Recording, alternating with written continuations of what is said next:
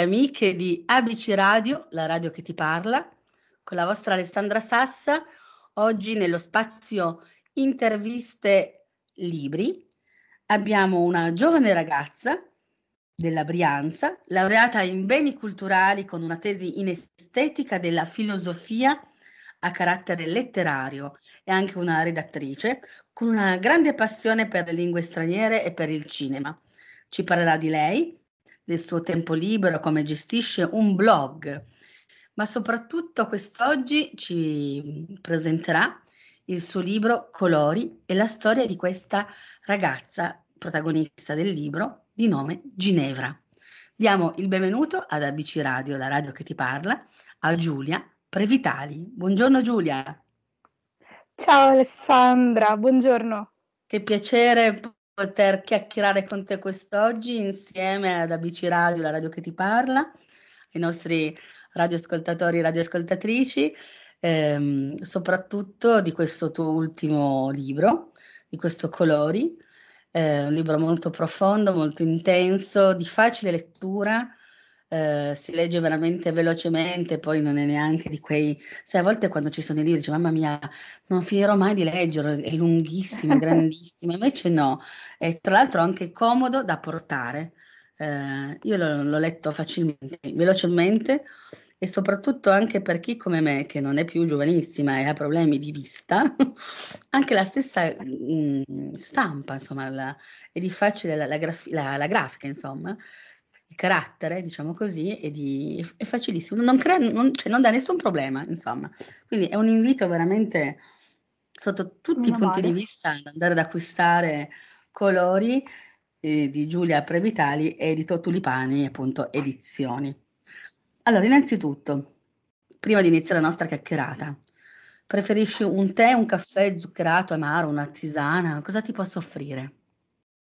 Un caffè. Dolce o dolcificante? Mm, allora, no, proprio mezzo cucchiaino di zucchero, proprio... Mi sto abituando adesso cucchiaino. a prenderlo con lo zucchero, sì. allora, io col dolcificante però. Allora, facciamo così, due caffè, un mezzo cucchiaino di zucchero e, un, e l'altro col dolcificante. Quindi in attesa che ce lo portino, noi possiamo iniziare la nostra chiacchierata e poi sorseggiamo il caffè chiacchierando. Allora, Perfetto. Innanzitutto, mm, come è nata l'idea di questo libro? Colori è una semi-esperienza personale, nel senso che io ho avuto un passato come tante ragazze di disturbi alimentari, ma Sì. eh, effettivamente non ho un passato da clinica, nel senso che io andavo sì quattro volte a settimana dalla psicologa in ospedale, ma non ho mai avuto un, un percorso di clinica. Le persone che ho incontrato sono reali, anche se non magari ravvicinate come il, diciamo, il momento di una clinica, cioè il, la, il vissuto di una clinica può darti. Eh, però sì, i personaggi come le sedute di gruppo sono, sono reali assolutamente. assolutamente. Ho Quindi ho pensato di romanzarlo perché comunque sì. Eh, una delle mie più care amiche in realtà era in clinica nel mio stesso periodo, però era proprio in clinica perché purtroppo è scesa sotto i 35 kg, quindi sì. lei ha, è dovuta diciamo, essere ricoverata e ci sentivamo raramente, ma ci raccontavamo un po' queste esperienze molto simili, lei ancora più intense, perché se ci pensi, eh, per lei è proprio una quotidianità. Per me era sporadicamente settimanale, diciamo così, anche se era quattro volte a settimana. E, mh, e allora ho pensato di dargli un nome che fosse un po' raffigurante di tutte queste ragazze che a me piaceva, oltretutto Ginevra è un nome che mi piace moltissimo e che racchiude un po' tutte queste ragazze che sono lì in questo momento e volevo raccontare un po' la nostra voce, eh, un po' certo. più leggera, nel senso perché comunque i metodi per diciamo, aiutare queste persone saranno anche un po' cambiati, moderni, rimodernati, diciamo. Calcola che eh, io ho avuto problemi in adolescenza, quindi io adesso ho quasi 30 anni, ho 28 anni e sì. insomma sono passati un po' di anni, quindi ho cercato comunque di documentarmi attraverso anche le mie psicologhe in generale, ho cercato di capire quali potessero essere nuove tecniche e anche nuovi, diciamo, metodi per approcciarsi sì. a questo disturbo. Quindi certo. ho fatto anche un lavoro di ricerca perché giustamente doveva essere attuale in questi anni, non ne, soprattutto a 16 anni, certo, sicuramente, però non solo eh, 20, 12 anni fa, ecco, quindi... Certo. Così. Ecco, in questa Ginevra, che poi è la protagonista eh, di Colori, appunto, questa ragazza ehm, controlla, diciamo, mh, tutta la sua esistenza, cioè la circonda col cibo, ma soprattutto ehm, vive un rapporto simbiotico con, con la bilancia. La bilancia, diciamo, è il suo alter ego. È vero. Quello che io vorrei, grazie anche a te, grazie anche al tuo libro, far, far trasmettere, insomma, a chi ci ascolta, mh, mm, che la serenità e la felicità in realtà non hanno peso. Magra, grassa, anoressica, bulimica, perché poi usiamo i termini giusti, no? Sì, esatto. Eh, io trovo che nella nostra società, poi tu sei una scrittrice, quindi tu meglio di me lo puoi dire, si, si tende sempre a non usare i, i giusti nomi. Ha un brutto male, quel brutto male si chiama tumore, si chiama cancro ah, quella lì eh, secca secca non mangia perché è malata, ah, quella lì grossa grossa è così perché è malata. Anoressia, bulimia, che poi vogliamo appunto dire disturbi alimentari, ma hanno un nome e un cognome, come tutti noi abbiamo un nostro nome e un nostro cognome. Non sono dei mostri. Oppure se vengono anche magari visti dalla società malata come dei mostri, questi mostri si possono combattere basta, aiutare, basta farsi aiutare, ma soprattutto ricordando che la serenità e la felicità non hanno peso. Mentre invece questa Ginevra, lei combatte ogni volta, ogni peso e, ehm, e deve sempre monitorare quindi i suoi chilogrammi. Sì, è vero. Però per fortuna Ginevra ha intorno a sé tante persone Giulia? Giulia mi senti? Giulia? Giulia? Forse ci sono problemi di connessione. Giulia?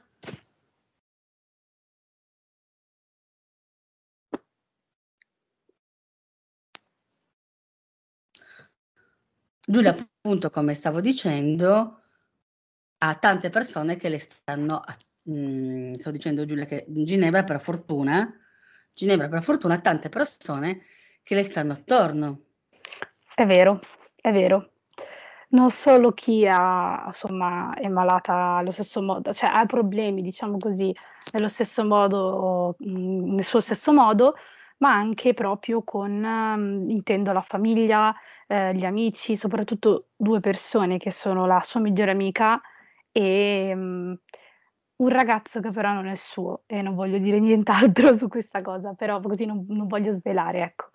In realtà è, um, è, difficile anche per loro perché comunque non è una guerra solo per lei, ovviamente, perché bisogna anche capire il modo in cui lei eh, non, non è che non vuole lottare, è che non stanno lottando per la stessa cosa.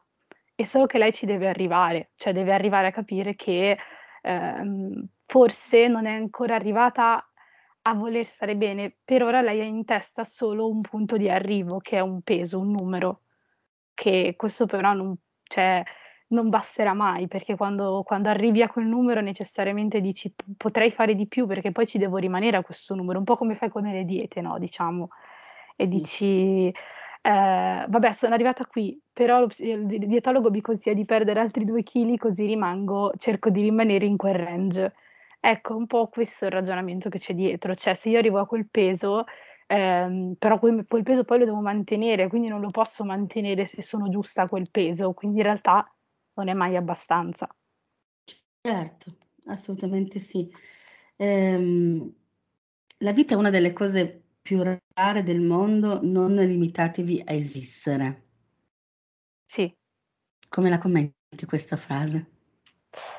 E che allora, ehm, cioè alla fine quando cioè io, io, posso fare l'esempio di questa, ma io sono sicura che ci sono un sacco di... Eh, sì. In questo momento lo chiamo mali perché non so attribuirgli un nome specifico, nel senso malattie mentali oppure disturbi della depressione, dico in generale, dico mali in sì. generale in questo caso, sì. però hai ragione, queste, queste, malattie hanno un nome e un cognome, bisogna assolutamente trovarle perché sennò non si possono in qualche modo curare o tentare di far stare meglio il paziente, però comunque questi mali eh, in qualche modo ehm, come posso dire, sono, mh, mhmm, ti, fanno, ti fanno passare le giornate, cioè non te le fanno vivere, trascorrere momento per momento, perché a un certo punto sono tutti uguali, perché il tuo, il tuo pensiero è sempre, eh, posso fare l'esempio io appunto dei disturbi alimentari, ok, oggi ho questo, ho questo programma, però devo calcolare quante calorie in giorno devo prendere, perché poi devi fare anche questo ragionamento, nel senso non certo. se,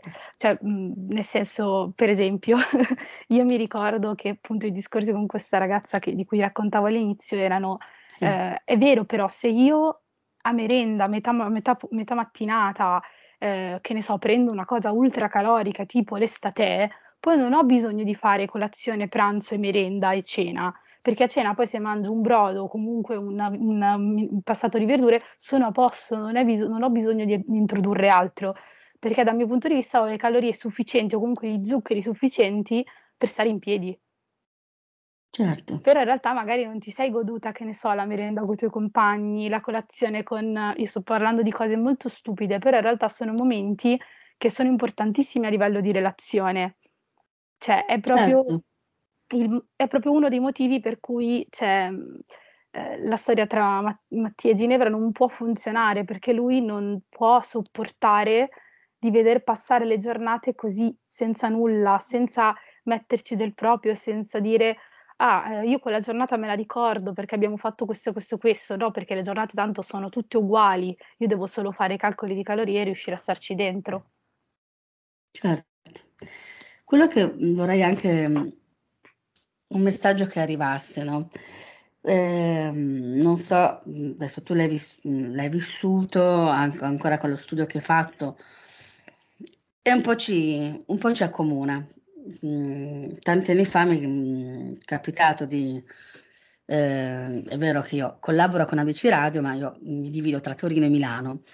E a Torino quando ero, avevo la, diciamo, un po', forse un po' più giovane di te, però diciamo dai 20 ai 27, anzi dai 19 ai 27 anni ho frequentato l'ospedale infantile Regina Margherita qui a Torino come reparto di pneumologia, ma contemporaneamente mi capitava di andare con questa associazione di volontariato anche in neuropsichiatria infantile. Sì. Prettamente dove c'erano malati di, di ragazze, ma anche ragazzi, anche bambini, appunto di anoressia e bulimia, obesità, insomma, di questi disturbi alimentari. Quindi io che mi lamentavo di essere cicciottella, no? Ehm, non riuscivo a capire, naturalmente poi ero anche più giovane, non riuscivo a capire il perché queste persone anoressiche si vedevano grasse, no? E la cosa che mi dava molto fastidio e che mi dà fastidio ancora oggi, Giulia, è la visione che ha la società eh, di queste persone che hanno dis- questo tipo di disturbi alimentari. Perché la gente a volte è molto superficiale, no? Sì. Eh, ah, vabbè, sì, e, e, soprattutto esprimono giudizi sul perché o per come quella persona, mamma mia quanto è magra, ma non la vedi? Eh, qua, è, più, è più ossa che carne. Oppure, ma quanto mangia quella lì per essere così, così enorme? Pensando che tanto una persona viene giudicata e valutata dal punto peso. Ma in realtà dietro a quella persona, innanzitutto c'è un essere umano, con una mente, con, una, con un cuore, con un'anima, con dei sentimenti. Ma poi non è detto che dietro quella persona, cioè sì, sicuramente si vanno a, vanno a scattare nella mente dei meccanismi che li porta a compiere determinati gesti sia da una parte che dall'altra. Però io penso magari anche tante mh, ragazze obese. L'obesità comunque è un disturbo alimentare. Assolutamente. Ma non è detto che la ragazza obesa sia per forza bulimica Ah, certo, sei così obesa perché chissà quanto mangia, è normale che sia grassa. No. Sia poi il termine cicciona, sia la donna cannone. Questo viene da usare questo termine, siamo in una radio, parlo di musica e quindi penso a De Gregori, no? La è donna stato anch'io lui, esatto. Vedi, vedi.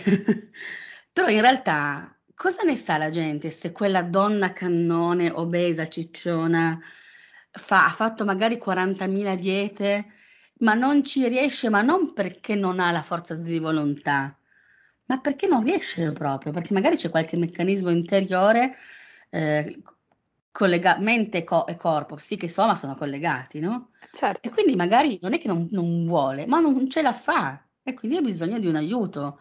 E anche quindi sfatiamo il mito, cioè ci sono gli psichiatri, ci sono psicologi, psicologi ben vengano. Vero, questa paura, questa, mhmm, questo giudizio verso comunque una disciplina che aiuta moltissimo, ma può aiutare chiunque, cioè è il classico detto che una seduta dallo psicologo non fa mai male, nel senso che chiunque ci può andare, chiunque può assolutamente passare un momento di sfogo, ma è proprio importante in realtà che venga più che altro questo questo cambiamento deve essere fatto, come dici tu, proprio nei confronti della società.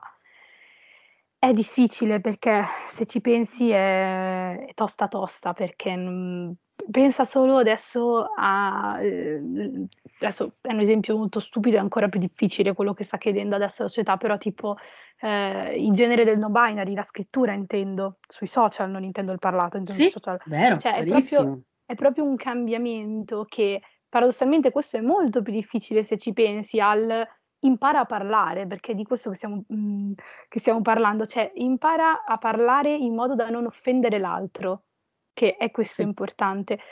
Però è una cosa che ancora non è passato, anche perché comunque dovremmo rivedere tutti i canoni di bellezza, ehm, intendo ad esempio di modelle intendo, perché è vero che noi abbiamo le modelle curvy, bellissime donne e tutto il resto, però se tu vedi le passerelle mondiali non sono calcate da modelle curvy bellissime, sono calcate da mo Certo. ragazze molto magre. Non è una non è un giudizio perché c'è ragazze magre stupende, però dico proprio come, ehm, percentuale, cioè io Sì, penso alle più grandi passerelle della Milano Fashion Week, a cui ho avuto modo di partecipare anche perché scrivendo di giornali ero anche Certo. obbligata ad andare a queste cose e mi ponevo queste domande perché dicevo: "Caspita, ma dove sono le modelle curvy? Cioè nel senso dove dove le trovo? Cioè non non ci sono delle passerelle che, ehm, almeno mondiali o comunque che vanno in TV, che vanno, ehm, online, che si possano vedere queste queste donne calcare queste ehm, queste passerelle. E dovrebbe essere un cambiamento da lì, però è molto, molto difficile. Basti pensare che la Francia pochissimi anni fa, ha deciso di imporre il divieto sostanzialmente il divieto, però diciamola così, di modelle troppo magre o anoressiche, malate. Ehm, Sì. insomma, ci abbiamo messo quanto? 60 anni? Adesso non so, non ho fatto il calcolo, però ci abbiam messo veramente troppo. E nel frattempo sono morte davvero troppe ragazze in questo senso, ma come in realtà si sono ammalate davvero tante ragazze, perché come dici tu, ehm, c'è dietro una sofferenza comunque. Cioè, c'è dietro tanta sofferenza che sia, ripeto, in mhmm, come si dice, in termini di obesità o che sia in termini di, ehm, anoressia ovviamente, cioè nel senso da tutti e 2 laci del lati della medaglia. Ed è vero Sì. che chi è obesa non es non necessariamente, uhm, fa faccia del ehm, delle abbuffate bulimiche, uhm, oppure, ehm, chi è anoressica cada anche nella bulimia. È facile che magari chi è bulimica cada anche nell'anoressia, questo sì, cioè perché comunque è un Certo. confine molto labile. Però in realtà hai ragione, cioè ci son dietro problematiche diverse, ehm, e poi soprattutto, cioè, mhmm, ci sono magari delle malattie. Io penso soltanto a magari che le ragazze molto in carne a volte sono soggette a tiroidite di Hashimoto, che ti rallenta Certo. completamente il metabolismo e addio. Cioè, tu puoi fare anche la dieta del non mangiare, che ci metti 20 anni a dimagrire, cioè che non è una dieta ovviamente, però per Certo. intendere un'iperbole. Cioè, quindi assolutamente, cioè hai ragione, bisogna un po' contestualizzare, però questo cambiamento deve venire anche un po' dalla società e purtroppo non sta avvenendo in tempi congrui a quello che sta succedendo forse, secondo me. Assolutamente. Però appunto, purtroppo viviamo ancora in un in un, in un mondo in cui l'apparenza, l'estetica eh, è quello che conta. Io penso, eh, e non voglio polemizzare naturalmente, lo direi anche se fossi una taglia 44, cosa che non sono. Eh, però ehm, premetto, io non seguo molto la televisione, da quando poi faccio radio la televisione per me ormai è un, è un vago ricordo, però i giornali li leggo eh, e do, giustamente facendo radio mi capita anche di a, arrivare a leggere dei gossip proprio per tenermi sempre aggiornata. So che c'è stato recentemente, um, ci sono state delle polemiche su una trasmissione televisiva delle reti Mediaset eh, su una tronista curvi, no? Sì. E, e la cosa mi ha incuriosito appunto perché un po' mi sento anche ogni tanto chiamata in causa quando eh, sento parlare degli attacchi alle donne curvi. E, ehm, ed è stata attaccata perché ovviamente non corrisponde ai canoni di bellezza anche televisivi, naturalmente. Questa donna appunto eh, è stata attaccata dal linguaggio appunto che si usa oggi anche sui social, ma non vedi come grossa, ma non vedi come grassa, come fa quello a stare con quella. Che poi lei sta con un calciatore, adesso non entriamo nel, nell'argomento. Eh, è stata naturalmente difesa dalla, dal compagno dicendo ma forse voi dovreste avere qualche chilo in più nel cervello e ragionare un po' di più. Eh, quello che voglio Vero. dire, fa molto anche purtroppo eh, l'uso malsano dei social.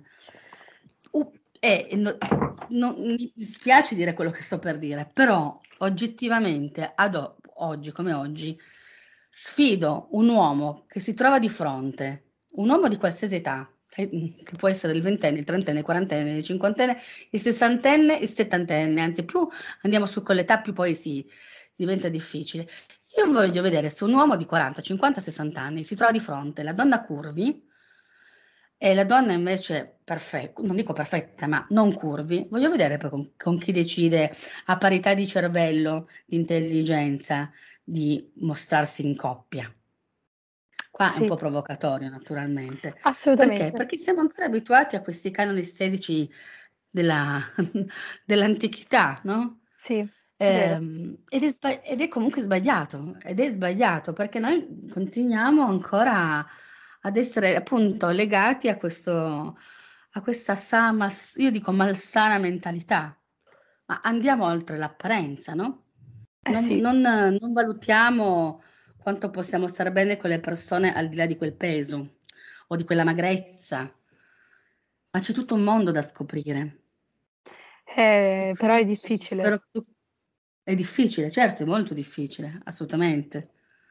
Ora interrompiamo un attimo la nostra chiacchierata con Giulia, con Giulia Previtali, la scrittrice. Mandiamo naturalmente un brano perché musica, libro, arte sono tutte manifestazioni che vanno di pari passo, quindi un brano per i nostri amici e amiche di ABC Radio, la radio che ti parla, in tema comunque con quanto stiamo eh, dicendo, chiacchierando con la nostra Giulia e subito dopo riprenderemo. ABC Radio, la radio che ti parla, Alessandra Sassa, Giulia Previtali.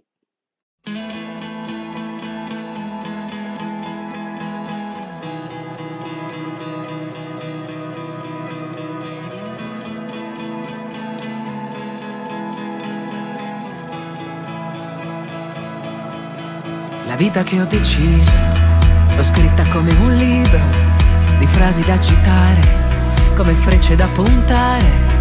La vita che ho deciso, io la volevo forte, come le mani di mio padre, per farmi attraversare.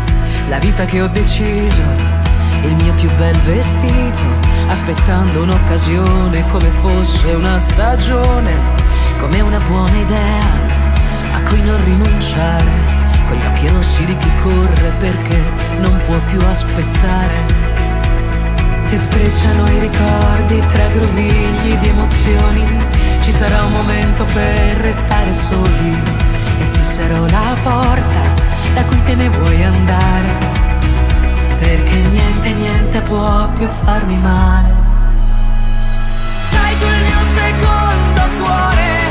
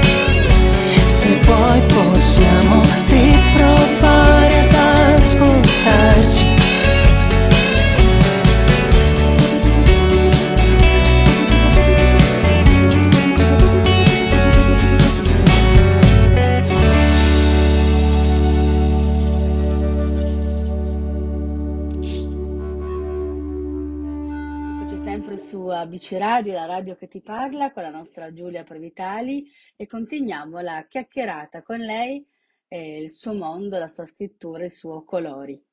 Ma ascolta, questa Ginevra, ovvio, tu non puoi spoilerare troppo perché noi vogliamo eh, che i nostri amici di ABC Radio possano comprare il tuo libro, leggerlo e poi farci anche sapere cosa ne pensano, naturalmente. Assolutamente. Ma questa Ginevra, mm, la chiazza di colori. Sì. Farà tesoro un po' di questi colori? Sì. Beh, perché c- dico solo questa cosa, perché spesso i colori non li dobbiamo trovare solo negli altri, ma anche dentro di noi e possono essere anche motivazioni. Ok. Forse in, in primis dovremmo sempre trovarli dentro, prima di, dentro di noi. È vero, è vero. Vero? È vero. Sì, cioè, hai perfettamente poi, ragione. E poi, poi, poi non diciamo troppo, perché altrimenti diciamo tutto, insomma. Una curiosità, ehm, tu sei, sei appunto laureata in, in beni culturali, no? con questa tesi in estetica della filosofia a carattere letterario, ma in realtà eh, tu fai anche altro nella vita, eh, gestisci un blog. Sì. E sì, questo blog si intitola, lei, lei nome, insomma, l'hai battezzato The, The Nerds Family. Esatto. Ce ne vuoi parlare? Così, una curiosità. Eh, lo gestisco con il mio ragazzo e i miei più cari amici. E, allora, è un, blog che si occupa giornalmente di una tematica, quindi lunedì ah. libri, martedì sì? manga e anime, eh, mercoledì film, giovedì serie, eh, venerdì graphic novel e fumetti e sabato i card games, tipo adesso stanno cominciando a tornare in voga tipo Yu-Gi-Oh! Eh, Vanguard, queste cose qui. E quindi mh, mm, facciamo dei consigli su come creare il mazzo, almeno non io. Io sono sui sì? cinema, libri e, e, film. Però sì, ci dividiamo le tematiche, a meno che ci siano delle news super importanti del mondo del cinema, che allora vanno quando escono, a prescindere. E, sì, sì. Però sì, lo gestiamo un giorno a testa sostanzialmente. E quindi insomma è una bella esperienza, ormai ce l'abbiamo dal 2015 dovrebbe essere. Sì. Contiamo più di 10.000 follower su Facebook, quindi una cosa del genere. Ah, però. Eh, sì, su Instagram stiamo ancora crescendo, però siamo sui 600, quindi piano piano arriveremo anche lì. E sì. um, niente, guarda, è, è, è, un gioco che mi piace fare perché è proprio un stacco la mente, scrivo quello che voglio, anche se in realtà io sono molto puntigliosa, nel senso che sono molto oggettiva. Ti faccio sì. un esempio, nel senso, eh, Harry Potter, il sesto di Harry Potter, il piccolo, il principe mezzo sangue, è il mio sì. film preferito, ma sono, cioè, sono convinta che sia il peggiore mai realizzato. Quindi, quindi in realtà cioè, riesco a suddividere questa soggettività e questa oggettività, quindi mi viene molto, molto divertente perché sembra un po' un bipolarismo quando scrivo, no? Che però sì. cioè, all'inizio ti dico tutto quello che oggettivamente non funziona e alla fine gli dico anche magari comunque a me è piaciuto perché mi ha dato un'ora di, eh, di stacco, oppure guarda, no, proprio è stato orrendo per me. Cioè, cioè, nel senso è, è, la classica cosa del ah, ma devi amare Game of Thrones. Sì, però se non mi piace il fantasy lo dirò sempre Game of Thrones, cioè sono i due risvolti della medaglia. Io, a me è piaciuto Game of Thrones perché mi piace anche il fantasy, cioè, capito? Sì, Nel senso, eh, puoi anche dire Game of Thrones è un capolavoro, a parte l'ultima stagione che non esiste, ma puoi anche dire guarda, però non è la mia serie, cioè, nel senso, non c'è nulla di male nel dirlo, secondo me. però sì, è, è così. Ascolta, adesso vabbè, noi stiamo ovviamente siamo concentrati su e stiamo pubblicizzando il libro Colori, però se non ero tu hai scritto anche un, un po' di tempo, un po' tanto tempo fa, un altro libro, ehm, Le profezie di Frine. Sì. Perché mi incuriosisce, si può, se ne può parlare un, un attimino anche sì, di quello? assolutamente. Allora, guarda, è stato eh.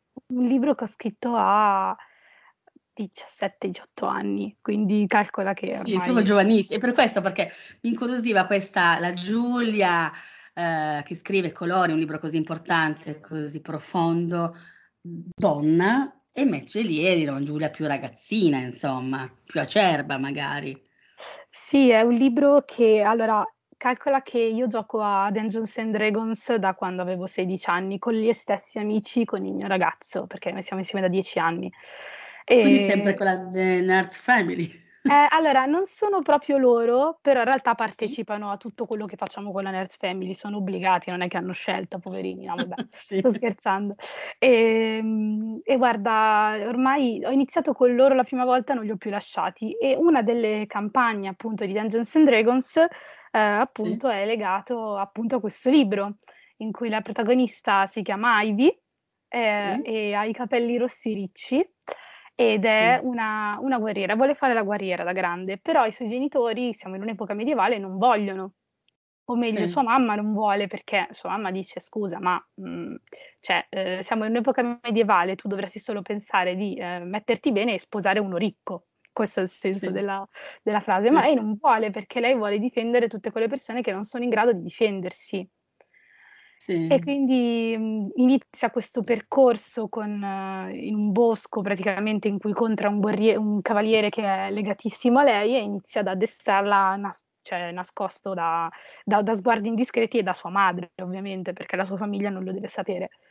E, certo. mh, però nel frattempo c'è sullo sfondo questa, questa mancanza, nel senso che lei vive in, una, in un regno in cui a un certo punto è stato rubato il principe e lei era molto legata a lui perché il principe giocava sempre con i bambini del, insomma, più abbienti, diciamo così, no? E, um, a un certo punto però questo ragazzino scompare e ormai lei è grande, quindi lo ricorda, ma re- cioè, a grandi linee perché era troppo piccola per ricordarselo.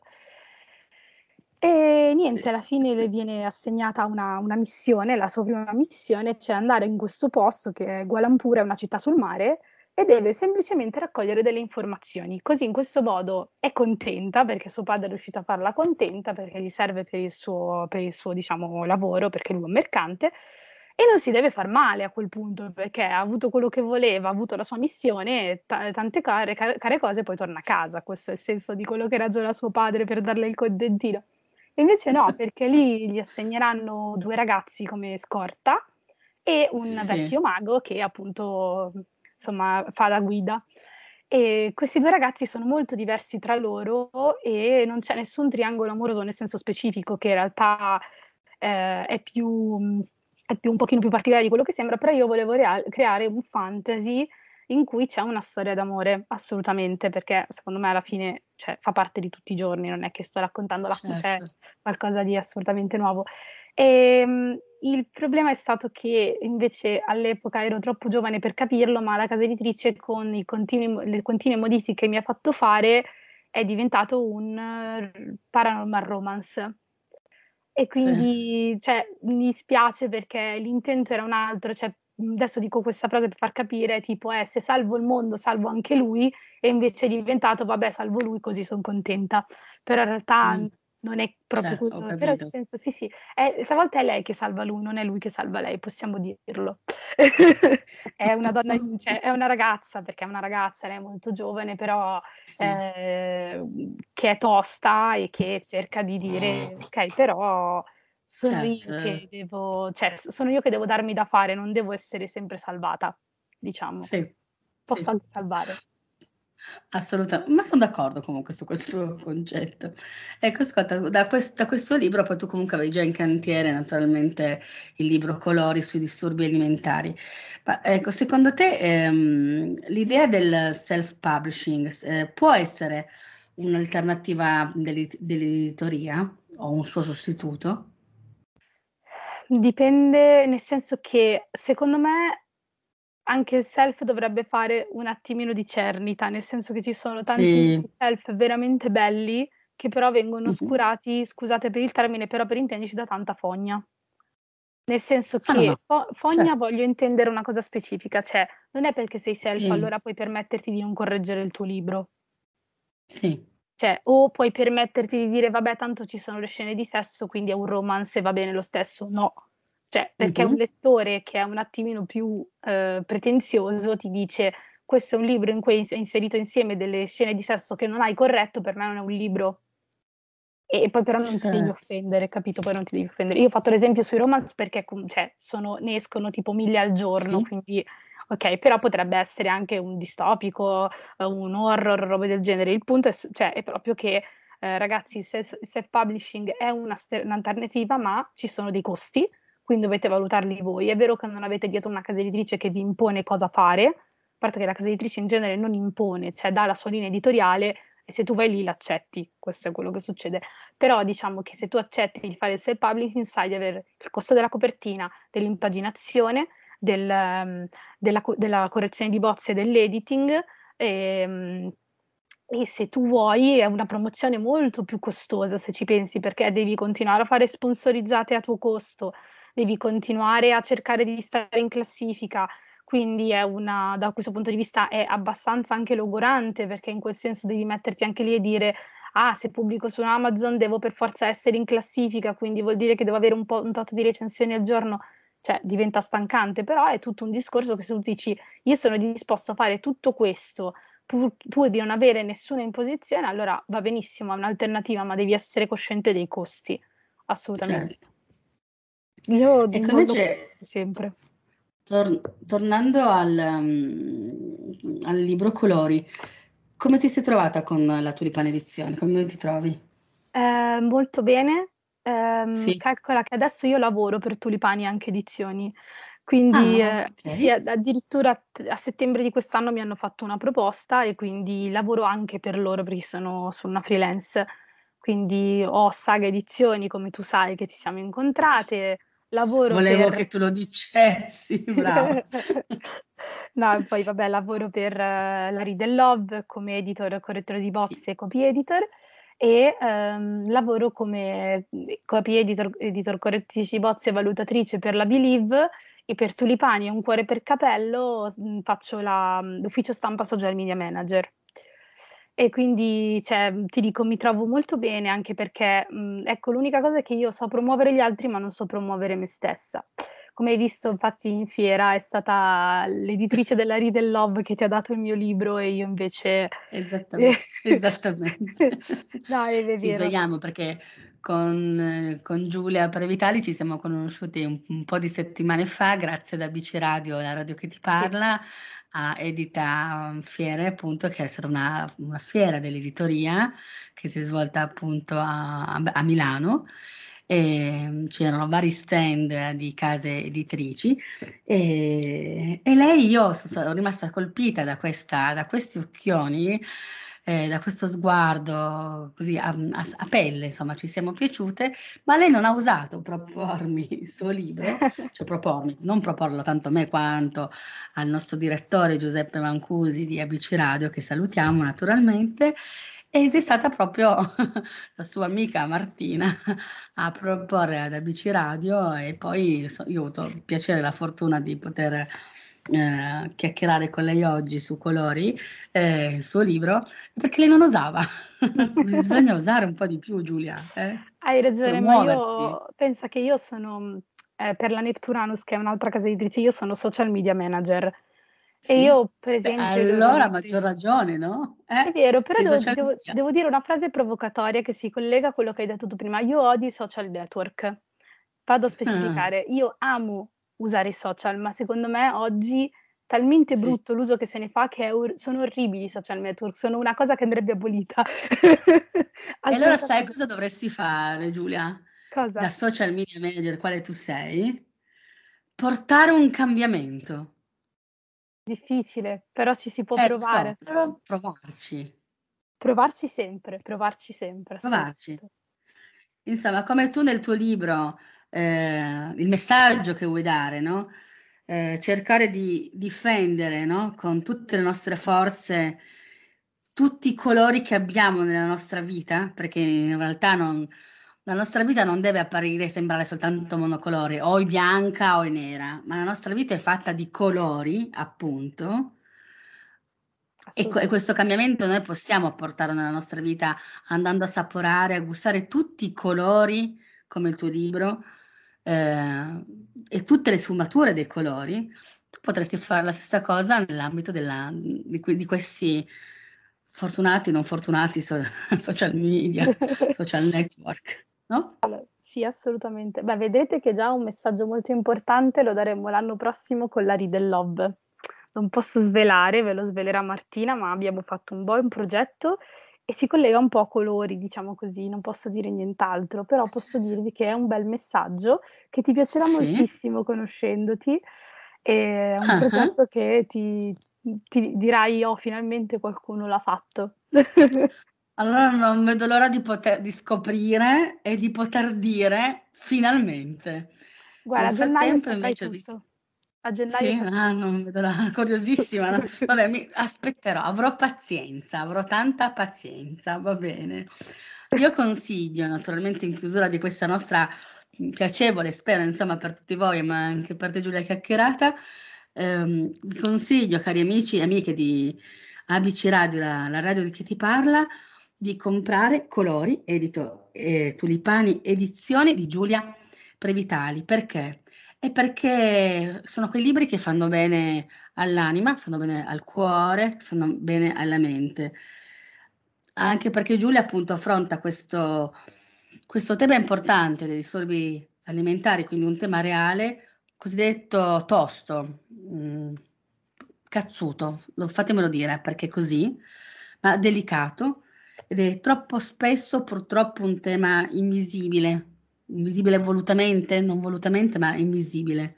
Vero. E, e, soprattutto mi rivolgo a chi è genitore, no? magari anche genitore di eh, bambini, bambine che poi diventeranno adulti un giorno. quindi ehm, io penso anche a tutte quelle ragazze che per colpa dei cosiddetti prototipi, canoni della società, eh, magari si lasciano poi cadere fino a rimetterci la vita.